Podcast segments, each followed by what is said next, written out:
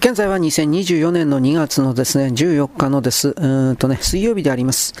日本においてですね、外国人が増えているからという言葉を使いますけれども、どんどんと凶悪犯罪が増えているということの記事です。えー、中国は国有企業にですね、海外の資金、海外に寝かせているようなドルとかユーロだとか、それをですね、全部人民元に両替して、中国の国内株式を買え、買い支えろ、値下がり暴落を防げ、みたいな命令を出しているという噂が飛んでいるという、これは噂じゃないでしょう、現実の問題として。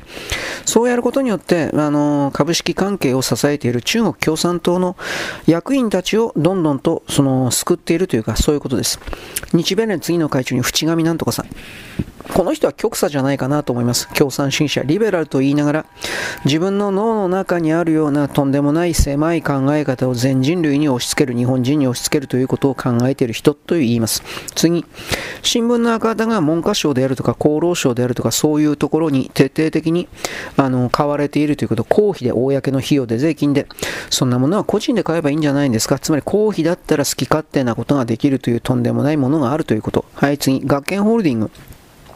小学生が目指すような職業において、今までは YouTuber がいたそうですが、私これびっくりだけど、YouTuber などおらず、うん、堅実な運転、運転手であるとか、なんかいろいろ看護婦さん、看護師さんだとか、そういうものが増えているということに関するですね、僕はちょっとほっとしたということです。なぜならば、あの、食っていかなくちゃいけない、金を稼がなくちゃいけないということによって芸能関係なんか水物です。中国就職なんで公務員が、えー、っとね、3万人のところに300万人来たんだったかな。だからこんなもんが受かるかけ、まともな試験でどうのこうのなるわけないですから、明確に、なんていうか、コネであるとか、そういう風になるんじゃないんですか。3万9600人で、306万人だったか。はい。まあ、この部分に関しては若者勢力を、うん、吸収するためにマフィアであるとか、裏経済、これが思いっきり出てくると思います。次、ヨーロッパにおいては欧州、うん、電気自動車、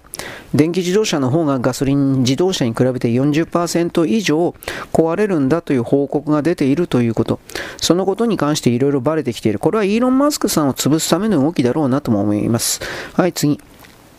えー、中国とはメキシコの国境線にといて続々と不法移民というか入ってきているけれどもその中に中国人たちが山ほどいるということ。食えなくなった中国人たちがわざわざ一旦メキシコまで飛んでそして、えー、米国の中に入っていくということ。この行動に対して少し疑問に思わないといけない。私はこの中に人民解放軍であるとかですねそうした米国を内側から破壊するための破壊工作員たちがどうせ山ほどいるだろうなという見方をとっております。はい。